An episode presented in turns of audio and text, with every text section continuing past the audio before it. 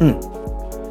どうも星優太です。モズニャックというソロ名義を中心にいろいろなところで音楽をやっていたりデザインやグッズの制作 SNS 運営や配信などいろんなお仕事もしながら生きているフリーランスのミュージシャンです。ポッドキャストチャンネルミニマリズムとその周辺お聴きいただきありがとうございます、えー、物や要素悩み事ストレス執着なんかを減らしていきまして、え、すっきりさっぱりそして刺激的なエキサイティングなことばっかりやるそんな音楽活動や人生を送ろうと思っている僕による日々の考察みたいなことをマニアックな話でもバシバシしているそんなポッドキャストを毎日更新してます。今日もどうぞよろしくお願いします、えー、朝更新ちょっと遅れてしまい昼過ぎになってしまい申し訳ありませんでした。また、えー、よろしくやってください。ぜひ楽しんでください。お願いします。さて、えー、今日はですねえー、新たなガジェットというか買い物をしましてですねこれが僕の中でもう本当に僕なりのミニマリズムだなと思う感じで、えー、気持ちいいなという状況になっておりますのでこの話しようと思います。えー、一旦何の話をしようかと何を買った話をしようかっていうとですね、えー、欲しいもの入れ物を買いました。はい、えー、今日はこういう話をしますよ。細けい話を一旦するんですけど聞いてくださいね。はい。えー、っとですね、2月3日かな？結構1ヶ月前ぐらいのこのポッドキャストエピソードでですね、タイトル「砂糖をやめる VS 甘いもん食べたい」この戦いに終止符っていうですねエピソードがあるんですよ。結構再生されてるな今見たら、え皆さんチェックしていただきありがとうございます。そのエピソードでですね、え甘いものをホイホイ買うということとか食べたいなという気持ちをどういうふうに消化しようかっていうことで 僕ですね干し芋を買うようになりました。はい、えー、友達がですね、えー、そういうのなんかふと食べてたのを見てあいいなって思ったりしたのを何人か見たんですよ。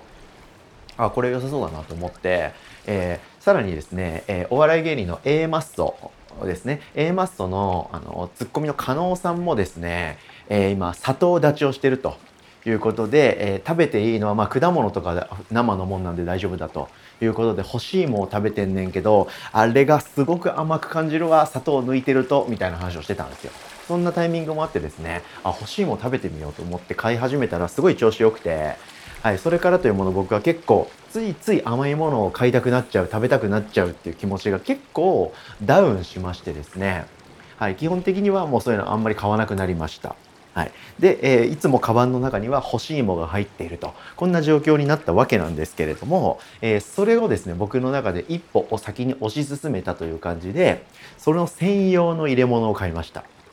はい。今日はですね、こういう話をします。ですが、その欲しいものを袋を買ったって話をしたいというよりは、そういう行動や考え方って僕の中で、えー、ホットなんだということをですね、皆さんにお伝えしたいと思います。なので、ここから一気に話を変えていきますけれども、こういうことをですね、僕、この2年ぐらいかな、コロナ前後ぐらいからですね、えー、学び始めてます。どういうことかっていうと、ものにはですね、正しい居場所があるというか正しい、えー、輸送の仕方というか運ばれ方があるなぁと感じているんです。はいえー、少し前の僕のフェーズですと物はできる限り持っていたくないと余計なものを買わないでいいし他のもので代用できるんだったらそれで全然いいじゃん。結果的に物質が減ってるんだから。という気持ちでいました。具体的にはですね例えばドラムのケースとか楽器とかですね、はい、そういったものの入れ物とかケースとかって僕ほとんど買ったことなかったんですよね。はい、機材とかですね電子機器とかも含めて 例えばタオルでちょっとぐるっと巻いてそれをいつも服装いつものアパレルとして使っているバッグに突っ込んで現場まで持っていくと。はい、そうすればま安全に持ち運べはするじゃないですか。はい、それで良くないって思ってたんですよ。わざわざケースとかを買うお金がもったいないしそれによってそのなんとか専用ケースっていうのが増えちゃうこと自体が結構だナンセンスというかだるくないとか思ってたんですけれどもそこからですね僕はちょっとずつ僕なりに変化や成長を続けているつもりでございまして、えー、その時の考え方や行動はちょっと浅はかだったかなって今では思っています。はい、例えば機材で言えばしっかりとした専用ケースとかがあるにはですねそれ相応の理由があるんですよね。やっぱり精密機械ですから存在に扱っちゃったら壊れちゃうとかはい、そういうことがありますよね。なのでしっかりとその機材を守ると。要するに道具を大切にしたいっていう気持ちをそういうところにも出していこうというふうに僕は感じるようになったんですね。はい、えー、そういうことから始まってあとは、えー、見た目とか暮らしていく中でのなんというか、えー、ストレスというか引っかかりが減るっていうのもそうですね、えー、お醤油とかオリーブオイルとかお酢とかあるじゃないですか。調味料とか。そういったものってスーパーで例えば安いの買うことは全然問題なくありありますけれどもそれをその買ったまんまのパッケージでキッチンにドンって置いておくと。そういうことをしてるとすごく生活感が出てしまって、えー、なんか景色がいまいちというか、ま、僕結構デザインが好きだったり物へのこだわりがあったり、え、するのでそういう癖も相まってるんですけれどもどうしてもそういう生活感が出まくるものの運用ってできないんですよね。だからってすごいデザインがかっこいいパッケージの醤油とかって売ってないじゃないですかもともとは。なので僕がどうしたかっていうと専用のですね瓶みたいなものであればいっぱい売っててデザインとかディテールとかこだわれるんですよね。なんでそういうのを探してそういう瓶を買いましてそれにお醤油とかオリーブオイルとかを入れてると。はい、それを瓶を統一したりすることで、まあ、デザイン的にもこうシュッとするしそれをそれがあった場所で暮らすことで自分の気持ちもすっきりしていくということこういうことをですね僕すっごい散々学んできてるんですねこの数年で。はい、で芋です。はいまず僕干し芋を買い始めてですねしばらくは干し芋を買った時の袋のまんま持ち運んでました。はい、でそもそも干し芋を食べ続けるっていうことを今後もやるかどうかが分かんなかったんでそれを試してました。でこれ最高だなってすぐなったんで干し芋を大量購入しましてですねこれからも毎日カバンに入れてキッチンに置いて、えー、食べ続けようというふうに決めたんですよ。でジップロックみたいなのに入れてですね持って持ち運んでたんですけどやっぱりダサいと。ジップロックみたいなものじゃなくてジップロックだな。それにビッてやって持って行ってたんですけどどうしてもなんかちょっとしっくりこないっていうかなんかもっちゃりしてるっていうかその僕の最近の流れに反してると言いますかですね、はい、いろんな瓶とかえー、入れ物とかケースとかを買っていこうと。そういうものがあった方がいいしデザインもかっこいいしイケてるものを持ち歩きたいっていう気持ちがある僕がジップロックはちょっとないなと思っていてですね。で、えー、しっかり探しましてスタッシャーっていうですね、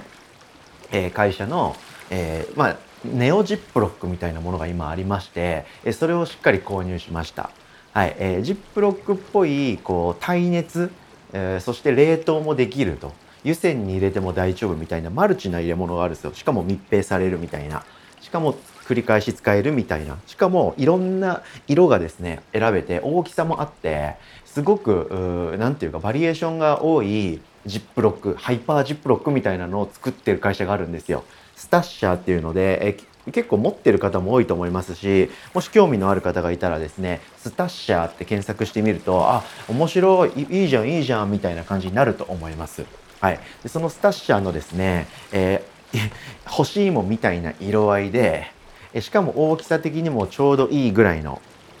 感じでどでかスマホぐらいの大きさかな。はい、程よいですね、マチがない、えー、いい感じの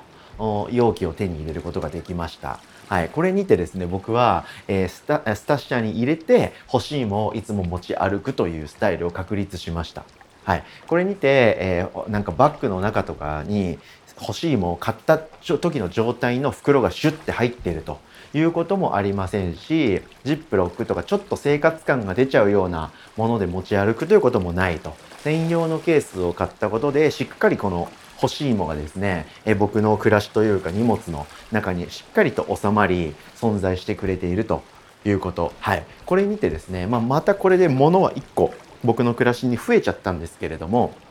物がしっかり収まっているという状況を作り出すことができましたので相対的に僕の暮らしからストレスやなんかなこの欲しいも自体はいいんだけどなこれちょっともっちゃりしてるなという生活感というかストレス考え事が減りましたのでこれが僕の中での最近の近年のミニマリズムだということでえいい感じの行動が一つ取れたなと思いましたので今日は皆さんにもそれを報告と情報共有したいなと思いました。はい、で皆さんも欲しいもの食べた方がいいよとかスタッシャーがいいよって言いたいわけではなくて今日のエピソードの中盤ぐらいでがっつり喋ったですね、まあ、物にはしっかり居場所があると。はい、しっかりケースとかあとはケアするグッズみたいなやつですね、はい、そういうのをしっかり導入してそれをしっかり使って道具をしっかり愛用していくってことってめちゃくちゃ気持ちいいし大事なことかもなって思ったんでそこについては皆さんに発信できるかなと思いましたので、え話してみました。はい、皆さんどうですか、はい、靴とかに防水スプレーとかかけてますか？はい、あと傘とかも雨降って帰ってきたらそのまま畳まずに一回開いて部屋で水気を切ってからしまうとかそういうことしてますか？そういうひと手間というかそういうのがあるだけで道具ってすごい長持ちしますしその道具をしっかり選んで持って、え使う意味みたいなものも出てくるのでこういうことこういう流れおすすめですので是非やってみてはいかがでしょうか。皆さんの興味のあるものに置き換えて聞いていただけましたら幸いです。ということで今日もお聴きいただきありがとうございました。以上ミニマリズムとその周辺星優太がお届けしました。それでは今日も皆様元気にいってらっしゃい。バイバーイ。